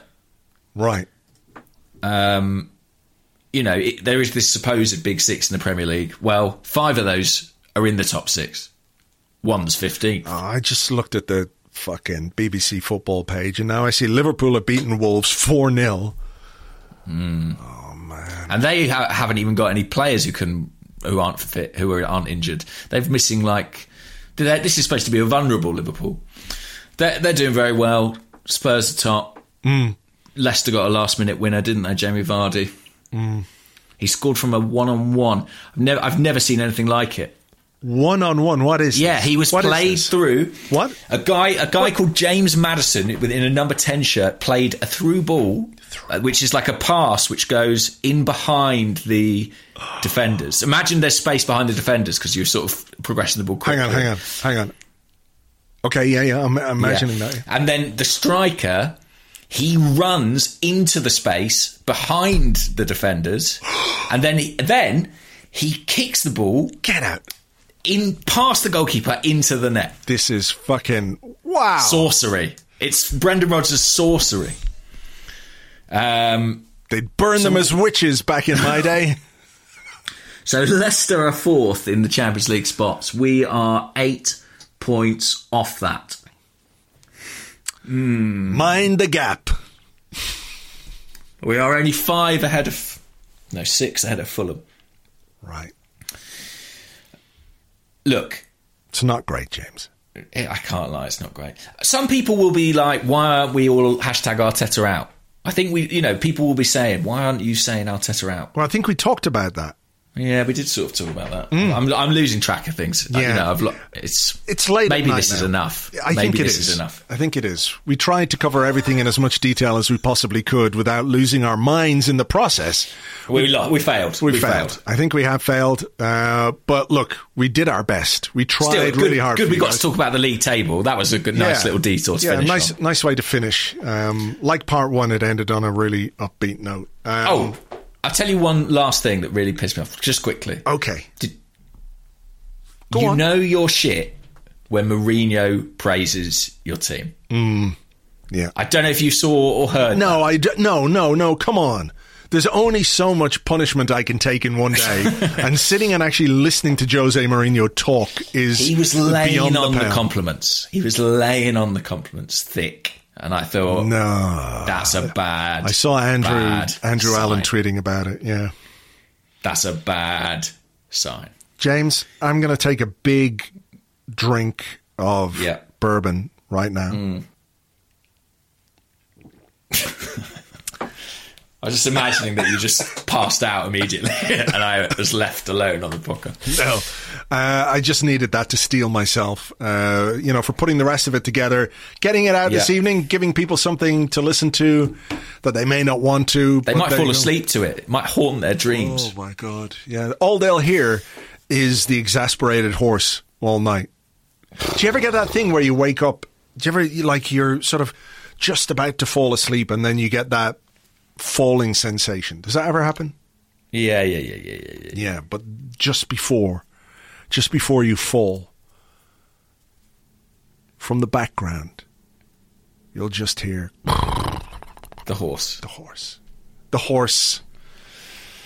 The horse of doom. The horse of doom. Fuck off, horse. We do not want you anymore. Go away. We don't want to have to talk about you or make noises by you on the podcast. Um, okay, we're going to... By the way... Go on. Are you going to nice? tell me another thing now that... No, no, no, no. I'm just going to say anything positive or complimentary that I said about Tottenham's performance. I don't want any of you listeners repeating that to anybody, all right? I said it because I was upset in the heat of the moment. I never want that referenced ever again. Let's never speak of it. Let's never speak of it. You know what we should do? Just maybe win our next game in the Premier League. See the way I did that there? Expecting us to beat Dundalk. Uh, yeah, win the next game, and that would be good. But, uh, you know, could win the lottery as well. Yeah, exactly. Not as much chance. I'm looking forward to a relegation battle. It'll be, you know, something different. Those, my friend, are famous last words. Yeah. All right, look, we're going to leave it there. Thank you as ever for being with us. Um, uh, like I said to James the other day, uh, we are only mere chefs in the world of Arsenal. We can only serve up the ingredients which we are delivered. It's like Ready, Steady, Cook. Yeah. Have you ever seen that show? No. Contestants bring in a bag of food and then the chefs have to make something with it. Right. If you bring us a bag of shit, there's only so much we can serve up. Exactly. Exactly. You know, we are uh, hugely dependent on what they do. We are very talented chefs, but our powers have limits. It's the system. The system and the formation, that's the problem. That's all we can do. Anyway, look, we'll leave it there. Uh, it's getting late on a Sunday night. I'm going to get this out and put it up. We will catch you uh, on the next one. We'll obviously have uh, post... Uh, Europa League podcast on Friday and everything else. So until then, take it easy, uh, mind yourselves, and if you see the horse of doom, tell him to fuck off as well. Bye bye.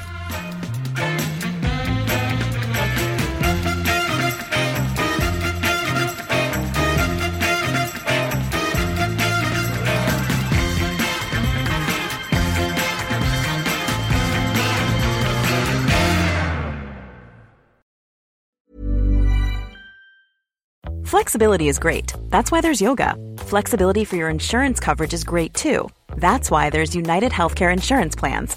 Underwritten by Golden Rule Insurance Company, United Healthcare Insurance Plans offer flexible, budget-friendly coverage for medical, vision, dental, and more. One of these plans may be right for you if you're, say, between jobs, coming off your parents' plan, turning a side hustle into a full hustle, or even missed open enrollment.